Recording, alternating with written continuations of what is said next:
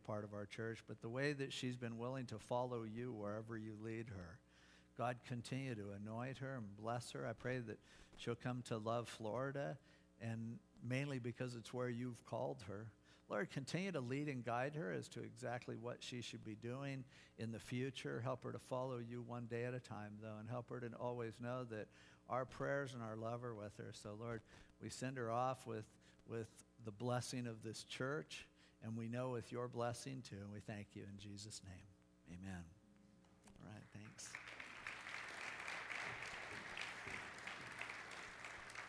And then is Josh Brown back there somewhere? Okay. I was gonna. I saw his brother, and I saw you guys. I thought you'd be there, but I was gonna pray. For, well, we'll pray for Josh anyway. He's leaving to go in the Navy, and so really for him, it's just a higher level of video games. But um, let's just pray for Josh, and then he'll feel really. Well, he'll be relieved he didn't come this morning. Lord, we do lift Josh up to you too. We know that this is a big step for him, and we're proud of him. And yet, I know for his parents, there's that anxiety of seeing your baby go off and join the military. And God, we believe that you have great plans for Josh. So please just protect him and strengthen him, help him to grow closer to you and to know that you're with him as he's there in the in the military. And so, Lord, bless him in Jesus' name. Amen. All right, let's turn in our Bibles now to Philippians chapter 1. We're starting in uh, today on a study in Philippians. We'll probably be in Philippians for a while. It's, all, it's a short book, but it's a, such, it's a book that has so much to offer. It's probably, I would say, my favorite book in the, in the New Testament. The, the church in Philippi was most certainly Paul's favorite church. You can see it, it oozes throughout it that he's writing from a deep heart of compassion, even to the extent that the book's kind of disorganized. He, Paul just kind of gushes his thoughts and his feelings for the Philippians. He thinks highly of them, really loves them, and, and that makes it special. The theme of the book is joy. And the word joy or rejoice appears in there. I counted 21 times, so I know it's at least that many times. And, and the irony is, the book is written by a guy who's in prison to a church that he founded when he was just freed from prison after being beaten. You can read the story. We don't have time to go back extensively, but Paul, on his second missionary journey, went to Philippi Met up with Timothy just shortly before that. Timothy was with him there in Philippi as he was with him at this point when he wrote the book in, from Rome. But Paul went to Philippi, met a woman, Lydia, who eh, down at, when they were doing the laundry, and she was kind of the first convert and started they started the church in Philippi at that point. The next thing that he did while he was there, by the way, I should say Philippi is in Greece like in the Macedonian area, the northeastern part of Greece. And so, after leading some people to the Lord right off the bat, he delivered a young girl who was possessed by demons. And she was a fortune teller working for some guys making money telling fortunes. We don't know exactly how it worked, but what we know is when she got saved and was delivered from these demons, that now she wasn't able to make money for the guys she was working for anymore, couldn't do her tricks anymore. And as a result, they got mad and went and had Paul and his partner Silas thrown into prison. That night, they were singing praises to God after having been beaten and tortured. They were just joyfully rejoicing in the Lord. And God shook the place, and all the doors opened up, and they could have left, but they didn't. When the jailer came in, he was about to kill himself because he knew everyone must be gone. And Paul said, Don't do yourself any harm. We're all still here. This guy was so impressed, he took Paul and Silas to his house that night, and they shared the gospel with the jailer. And the jailer and all of the people in his family accepted the Lord. And between those people, that was the start of that church in Philippi. Paul later was freed and, and continued on his missionary journey, but that church had a special place in his heart. Composed of a lady that he met at the laundromat, a girl who had been possessed by demons, a jailer who had been torturing Paul, and they put them together and it made the church in Philippi, the Philippian church. Well, now Paul has come towards the end of his ministry. It's about probably 62 AD, and Paul is in prison in Rome. He's already been through certain levels of trial, but he's waiting for his final appeal to go to Caesar. And he's there in a dungeon in Rome and writing this letter to his favorite church, the Philippians.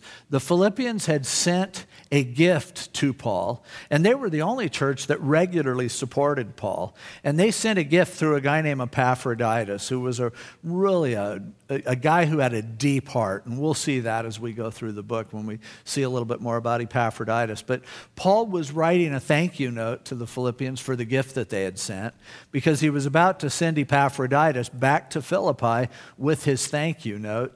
And this book, Philippians, is his thank you note, basically. But in this book, we learn so much because a guy who's in prison who's still known for joy.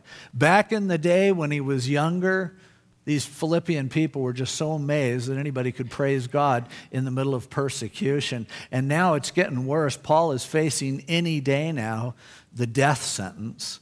And, and yet, here he is still saying, The things that you learned, you saw the joy that was in me? I'm telling you, it still works that way. God can still allow you to be people who radiate the fruit of the Spirit that love and that joy and that peace.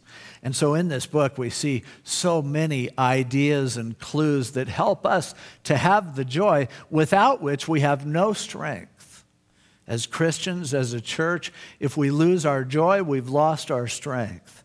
And so this book is really important for us to see how Paul figured out how to change his thinking, to change his attitudes in such a way that he had the peace of God and the joy of God in the middle of all kinds of negative circumstances. And so, in a way, this book is a good place for us to stay. Maybe we'll never finish it. Maybe the Lord will come back before we finish it. I don't know. But until the Lord comes back, we need the lessons of this book of Philippians. And so I'm excited to be able to spend a little time in it with you. And it's a good time for us, really, as our church is kind of getting a fresh start, as we will be moving here, Lord willing, in the next several weeks. And I think this is a great book to have in transition, to remind us of what the church is all about, to remind us of what the body of Christ is supposed to be, to help us to be the kind of church that Paul would look at us and say, that's what church ought to be, because that's what he's doing with the Philippians. Every other book that he writes, he's correcting grave doctrinal errors and things like that. But with the Philippians, you don't see anything like that. He, he points up a couple of women who are squabbling, but come on, that doesn't even count. For the most part, it's like he's going, You guys are doing what you're supposed to be doing. And he's just telling them how blessed he is and reminding them of what the source of our joy is. Now, this morning we'll look. Um, in the first service, I intended to do verses 1 and 2, but I never got past 1. So we're just going to look at verse 1. There's a lot here. Some of it may be disinteresting to you because it sounds like church history and church politics, but it's something that's important for us as Christians to understand um, because there are some terms that are mentioned in this first verse that bring up some valuable discussions. And I hope you'll understand that when we get to the end, I do have a point. But verse 1 Paul and Timothy now, Timothy didn't write the book, although he might have been the guy, the amanuensis, who was dictating it as Paul was dictating it to him. It's not that Paul and Timothy wrote the book jointly, because right away in verse 3, Paul starts saying I, and it's a very personal book for him. But Timothy was there with him in the jail there in Rome. And so he says, Paul and Timothy, bondservants of Jesus Christ, to all the saints in Christ Jesus who are in Philippi, with the bishops and deacons. And then he goes on to greet them and tell how he prays for them. But we'll just stop right there with verse 1. And we need to talk for a few minutes about church government and church history in order to understand what some of these terms are about in the history of the church, it's necessary when you have people to come up with some way of organizing how you are going to minister to those people and meet the needs of those people. And through history, several different styles of church government have developed. And one of them, the first one probably really that, that developed in history, is what's called an episcopal form of government. Now, the word there, bishops, in verse 1, is the word episkopos. Now, if you break that word down, it comes from two words in the Greek skopos, which is a word that means to look intently on or to pay attention to or really to look out for and to protect. We use the word in microscope and telescope and things like that, scoping it out. And the, the prefix epi, which is a word that literally in the Greek refers to closeness of relationship. It can be against or over or on or at. But the idea here, and we often translate it into the English word overseer, and that means literally what episkopos means to oversee, to see things from a global kind of perspective, and to look out for danger and to watch out for people. And so, this term for bishop that's here in our text is the word episkopos. Now, what happened in the history of the church, and this is used a lot in the, in the New Testament, by the way, but what happened with the overseers is now somebody who's an overseer needs someone to oversee them. And who's going to oversee them?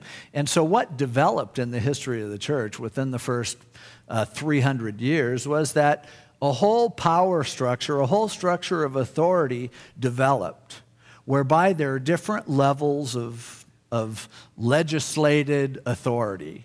And there are still today many churches that call themselves an episcopal form of government. And when you hear that, you've probably heard of Episcopalians. Episcopalians is a little bit different from Episcopal. Episcopalians are Anglicans members of the Church of England, but they came over to America, and nobody wants to be an Anglican when you're an American, and so they just call them Episcopalians. But they're, they are an episcopal form of government. They have lots of layers of bureaucracy within the church. Now, the primary, the two primary episcopal churches, episcopal forms of government in the world today. One of them is the Roman Catholic Church, and the other is the Eastern Orthodox Church. They actually, at one point, were one church, but what happened is you had these layers of leadership. They couldn't quite agree on things, and, and uh, so there was a threat to from Rome to, or there was a threat from some of the Eastern churches, Constantinople, to, hey, maybe we ought to kick the Bishop of Rome, who later became known as the Pope. We could boot him out and excommunicate him. And he said, no, I'm going to excommunicate you. And they had this fight, and the church divided into two groups the Orthodox group and the Catholic group. And each of those churches has an extensive layer of authority that's instituted. And it all comes basically from this word episkopos. Who's going to oversee it? How is it going to be overseen? Now, an episcopal form of church government, also one of the distinctions, is that in general they trace their ancestry, they trace their authority back to um, the apostles themselves. Now, in each case of every church who does that, you really have to stretch history to really believe that there actually is that passed down apostolic succession, they call it. It's a stretch, but they would say that we're the church that started in the book of Acts. Of course, every church claims they're you know, from the book of Acts. Even a church that's been around for five or 10 years usually says that. But the Episcopal form is based on that structure. Now, not only the Catholics and the Orthodox, but many Lutherans, some Methodists, even though they were started by Wesley, they still see themselves as being in this Episcopal form of leadership, large authority pyramid structure. And there isn't anything inherently wrong with that structure. I don't think the structure is the problem when we talk about any form of church government. But when the Reformation came along, and those people who are Protestants, which include most of us, basically split off from, from the Catholic Church, with Martin Luther and later certain Calvin and Zwingli and others, they saw the corruption that had developed within the Episcopal form of government, and they rightfully said, hey, wait a minute, it was really simple back in the New Testament. They talked about elders They just talked about, yeah, there, and they would say there's no difference between an overseer, a bishop, an episcopos, and somebody who's an elder. And the word elder, usually, when it appears in the New Testament, is the word presbyteros. It's a person who, well, literally, the word means you're older than other people. It's just the word elder. It means old, but compared to somebody else. And so they're going, really, that's the point. And so they came up with what's called the Presbyterian form of church government. And that is there's a, there's a, a multiple amount of people who are elders. They get there from experience and by being qualified, certainly as leaders, but ultimately, instead of the church being governed by this large bureaucracy, as in an episcopal form, we would say, no, the key here is that the church should be run by the older people, by the elders. And so an organization is set up, and today, most Presbyterians, a lot of other denominations, probably, you know, half at least of, of all people who are Protestants would also fall into this Presbyterian form of government where it's not just you know one person leading and it's not this huge bureaucracy but it's a recognition that within the church there are those who are called to be the elders the leaders. And presbyterians tend to see the episcopos the bishops as being roughly the same as a presbyter or an elder so, have I lost you completely or are you bored? I just need to bring this thing full circle so you understand these words when they come up in the text. Now, in our text also, we have the word deacon. A deacon was an officer within the church, usually distinct from either an overseer or an elder, but the deacon would also often be the same person who was also an elder or an overseer. Paul calls himself a deacon. The word deacon means to be a servant. Most people trace the deacons back to Acts chapter 6, where they needed someone to help feed the widows, and the apostles were, were busy doing the teaching in the, in the body, and so they said, We need to pick people who can, who can deal with some of the, uh, details of and the logistics of running the church. And so that's kind of where deacons came from. But they were also ministers, and, and, the word minister is the same word. It means to serve, to be a deacon. But Stephen, who was one of those initial deacons who were chosen, in the very next chapter is preaching this incredible sermon that led to him being the first martyr of the church. The word deacon, interestingly enough, it came to refer to somebody who was a busboy in a restaurant or a waiter, somebody who would clean up. But actually, if you look at the etymology of the word, it's, it take, it's a word, konos, that's a, that's a word that means dust. And the prefix dia, which means it's all through it, it's everywhere. And so, really, the word for deacon is a word that meant somebody who rise, raises dust, who leaves a cloud of dust where they go, because they're cleaning. Now, if you would like to be a deacon, this Saturday is a perfect opportunity. you come to church and you raise some dust and you sweep some stuff and you do some, and it's like you're deaconing. That's really what it means. The other word, oh, by the way, a couple of other potential forms of church government. You have the episcopos, which is a whole hierarchy. You have the, the Presbyterian form of government, which is a, a, a uh, group of elders who kind of oversee and coordinate things in conjunction often with deacons. But there's also an, and somewhat uniquely American form of church government called congregational. Many, if not most, Baptist churches have a tendency to be congregational. And it's sort of a uniquely American phenomenon because we are really into democracy and we want everyone to have a say and everyone to have a vote. Well, the truth is, everyone has a say and a vote. In a Presbyterian form of government, the presbyters, the elders, are usually selected by uh, the members of the congregation. But sometimes we want everyone to be involved. Now, I grew up in a church that was congregational.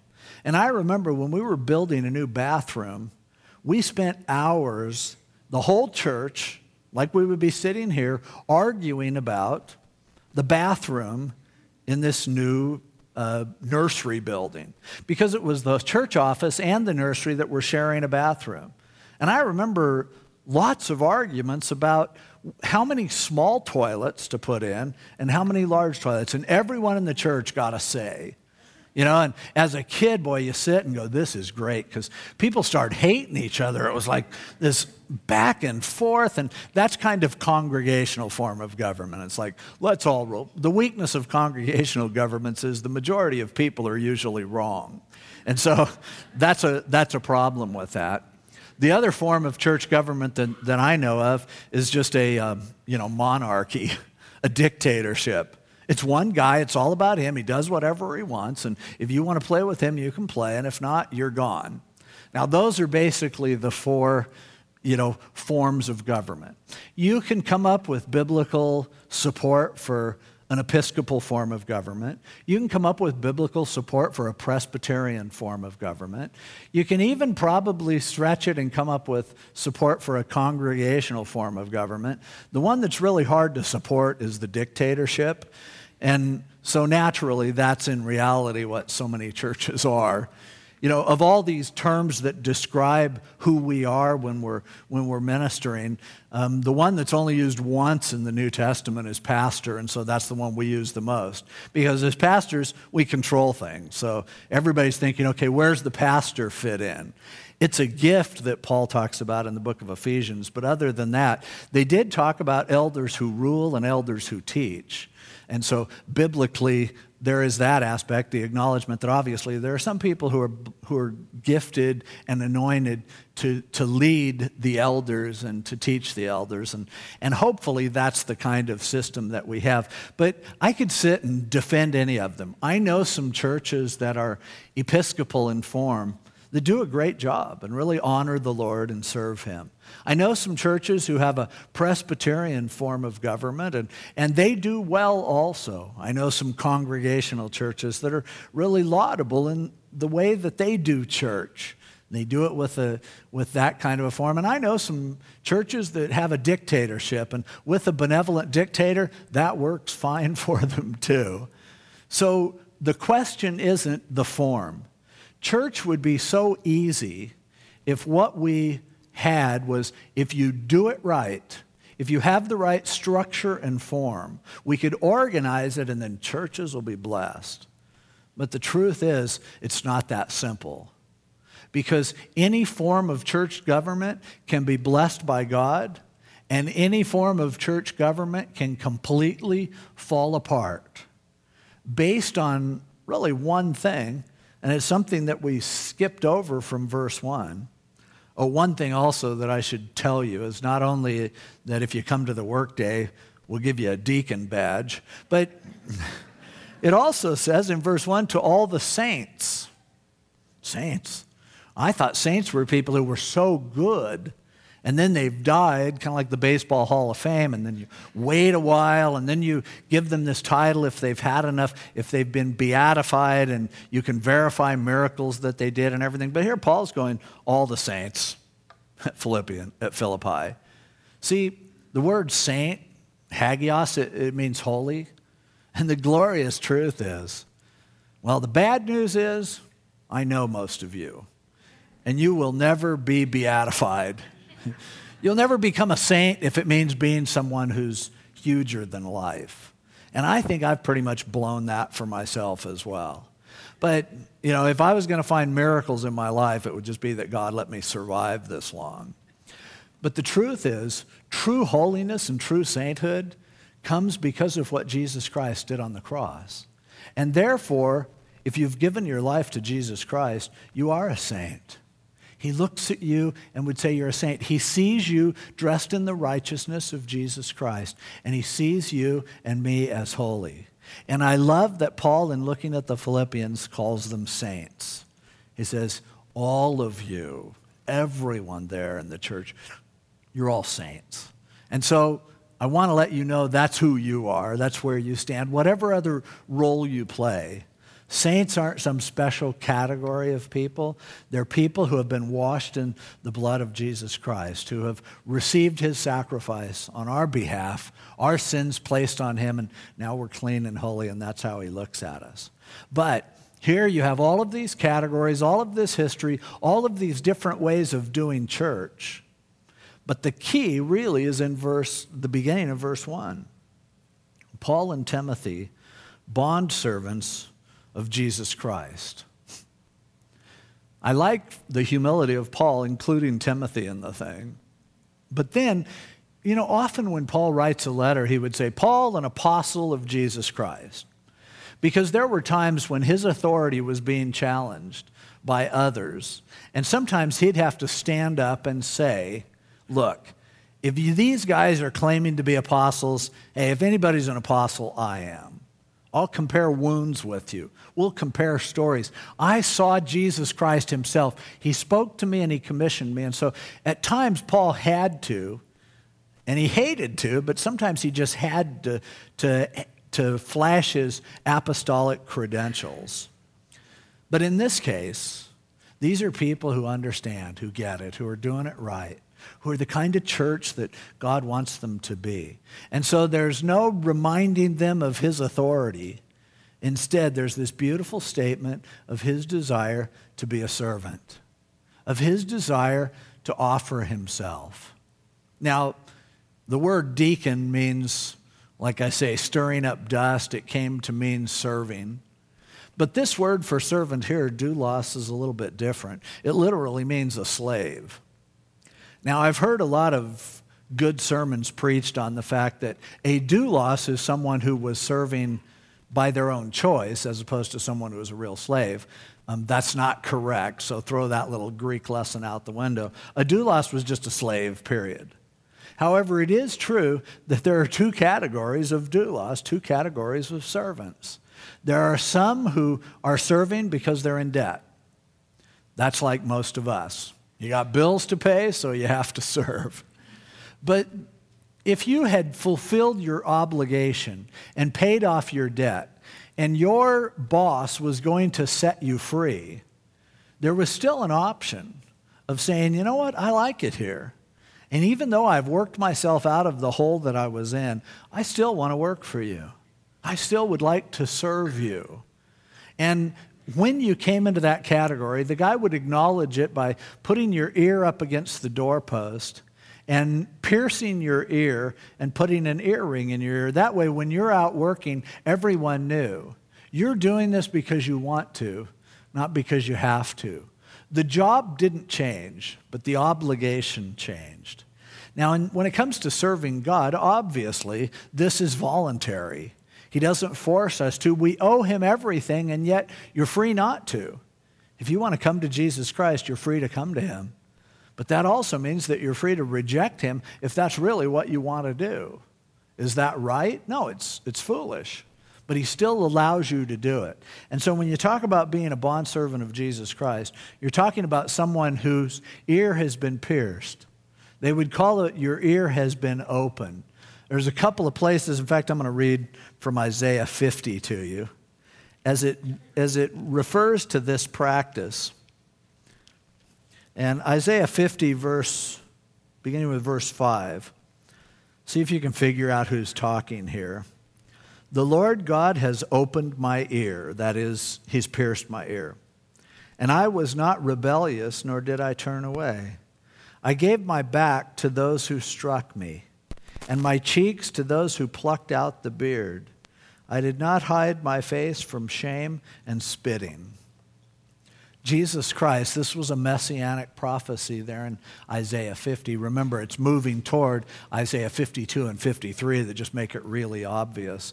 But here was Jesus willingly offering himself as they were plucking out the hair from his beard, as they were spitting in his face, as they were hitting him while he was blindfolded and saying, Who hit you? Hey, you feel this one coming? Wham. He was doing it willfully, and he said, I gave my ear to that. There's also a verse over in Psalm 40 that refers to the same thing. My ear hast thou opened. It's the same idea. Jesus Christ showed us what it means to be a servant. And it's something that we either choose to do or we choose not to do. What does this have to do with all this church history stuff and church government and who runs things in the church? Simply this. If you'd pay attention to what it is to be a bondservant, that other stuff wouldn't even matter. If we understand that we are servants, that, that Christianity is not about power and influence, it's not about control and structure, it's about serving, then any of those forms of church government would work just fine. If you have, you know, even, you know, if you have a great structure, but all of those people see themselves as servants of Jesus Christ, good things will happen. If you have a group of elders, a plurality of elders, and these are people who are really sold out to Jesus Christ, love Him, and want to serve Him, works just fine. If you have a congregation of people where everyone just loves God and, and wants to serve Him, nobody's going to be fighting about power. In fact, if you have a dictator over the church who's a good person, who's a servant, hey, that works okay too. Now, which are we? Sometimes it's even hard to pin it down. I'll, I, I am not a dictator. See, the problem, I could be, you know, when I came to the church, I could have made it any way I wanted. I kind of wrote everything. So, you know, I could have stacked the deck that way. And see, the problem with a benevolent dictator is, for one thing, are they going to continue to be benevolent? Can they handle the power once they get it? But the other things, benevolent dictators, die, leave, fall, all sorts of things happen, and they leave things in a mess because it's all been about them. So, really, in our church, we have elders, we have people that God has raised up to be in leadership over different areas. And the way we structured our church in terms of an organizational setup is that we have a board of elders, and Everything that we do, either they're unanimous or we don't do it. I can come up with the best idea in the world. And if one person who's an elder in the church says, I don't feel good about this, then we're going to continue to pray and we're not going to do it. Now, you might say, that's so inefficient, Dave. We trust you, just do what you want. But I don't trust me. I know me too well to do that. And I am so thankful for godly people that God has raised up who can talk me out of stuff or we can go, let's hang on here a minute on this. And so, really, I think, although I'm the leader of the church and, and I'm the ruling elder, if there is such a thing, I'm the one who does the majority of the teaching, although some of our other elders teach on occasions. In reality, I think that's kind of the way we're set up. But you know what? That will fail miserably if we forget what it is to be a servant. Even for me as the pastor, and again, that term means shepherd, and it's only used once in terms of uh, everything that's in the New Testament. But as the leader of the church, if I start to become corrupted and if my character flaws begin to dominate what we do, then I'm going to be figuring out how can I how can I manage these elders? How can I stack the deck with people who will just say they like whatever it is that I do, whatever I say? Or I can corrupt a congregation if it's a congregational form. Or I can even kiss up to, to authorities that are over me in an Episcopal form and get away with things. It's all relative, but it doesn't work without being a servant. As soon as you let go of your servanthood, forget it. It doesn't matter what form you have, you're sunk. You're gone. That's why the, the New Testament does not ever give a job description for a deacon or an elder or a bishop or a pastor. It doesn't, give, doesn't say what you're supposed to do. That's why we have all these different theories and forms.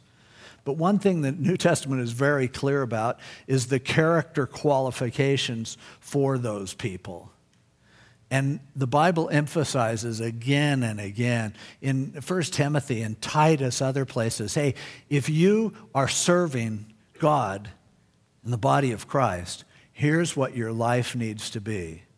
And the one thing that all that stuff boils down to is you better be a servant. If you're not a servant, nothing else matters. Now, I have to make it clear though, I'm not your servant. I don't work for you. That's congregational. I'm not employed by the elders. That's Presbyterian. And I don't act trying to please Calvary Chapel or anything organization that's over us. That's Episcopal. But it's something more basic than that. Oh, I want to serve you, but I really serve God. And if I keep that in mind, I'll be a good servant to you. and I'll get along well with my elders, and all everyone else will be more or less happy with me. But as soon as I start serving you, now I can't rattle your cage anymore because I have to be careful. In a congregational form of government, if you confront people on things that they need to hear and they don't know, they could be voting you out tomorrow. It's like you aren't tickling our ears anymore, you're out of here. Or if some of the board members t- tend to have a, the elders have a certain perspective and they don't like the way I'm going, boom, I better keep them happy or they're going to fire me. You know, and those kinds of things cause us to have our eyes on the wrong thing. We're looking at structure, we're looking at power, we're looking at politics.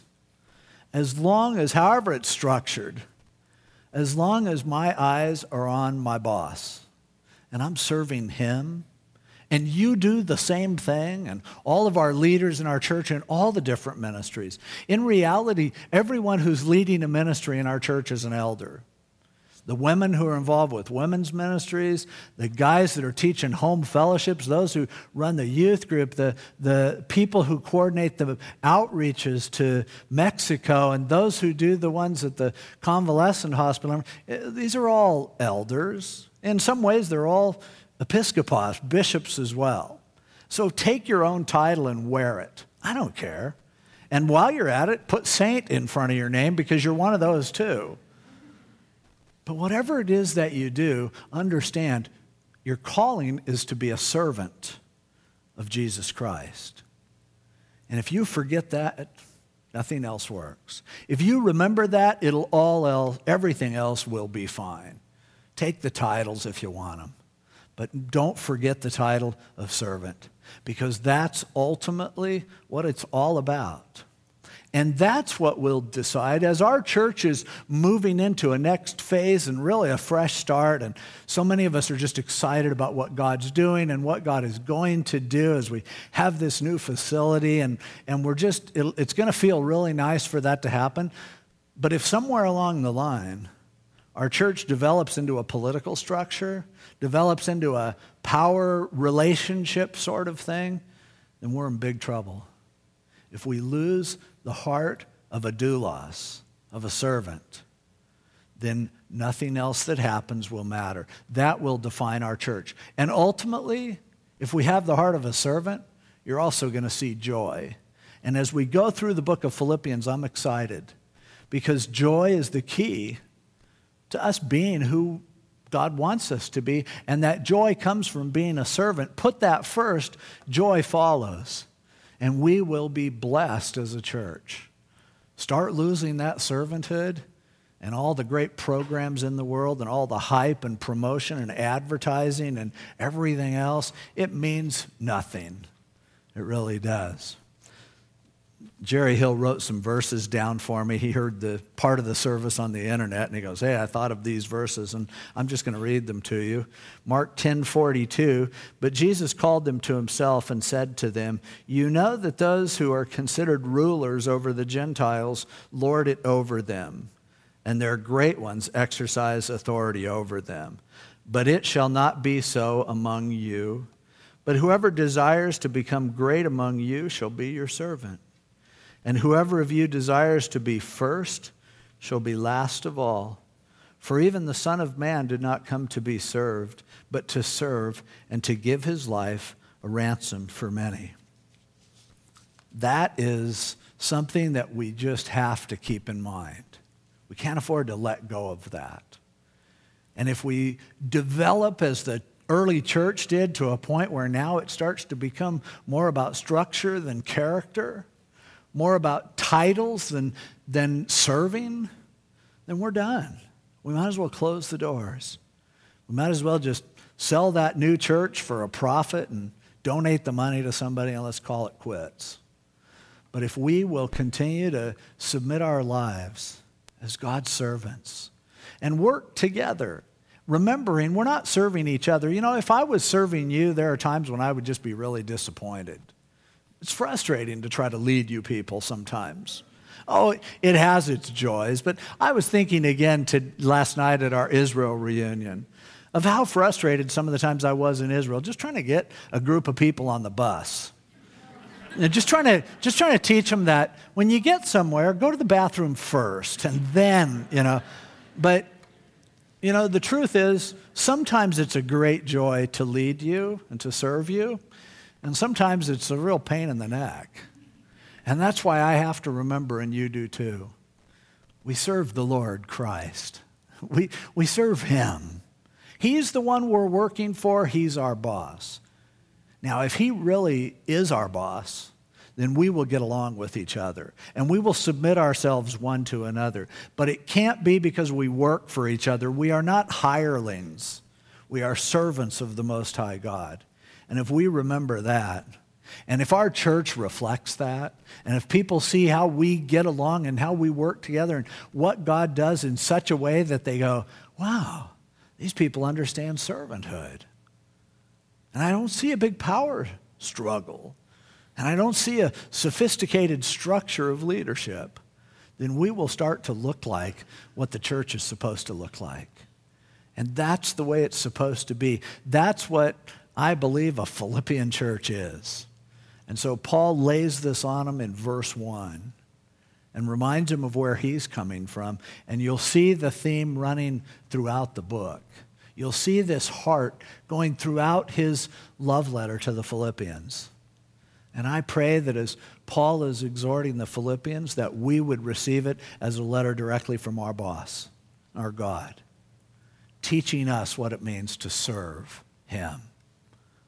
And if we do that, you're going to see joy popping out all over the place because that's what happens when we get it. Let's pray. Lord, we're really grateful that you would even want people like us working for you. Now, you're a great boss. You don't force us into anything, and yet you set the example by dying first, by submitting yourself and serving first. Help us to learn that lesson, Lord. And help us as a church as we are transitioning into this fresh start. Lord, help us to keep our eyes focused on what matters and that we all just want to serve you. So lead and guide us, Lord. Strengthen us where we need it. Knock us down if we need to be slapped around a little bit when we start getting too uppity. But Lord, we want this to be a place of joy. And we know that that joy comes from serving. And so that's what we intend to do. And we thank you, God, for what you're going to do. In Jesus' name, amen. Let's all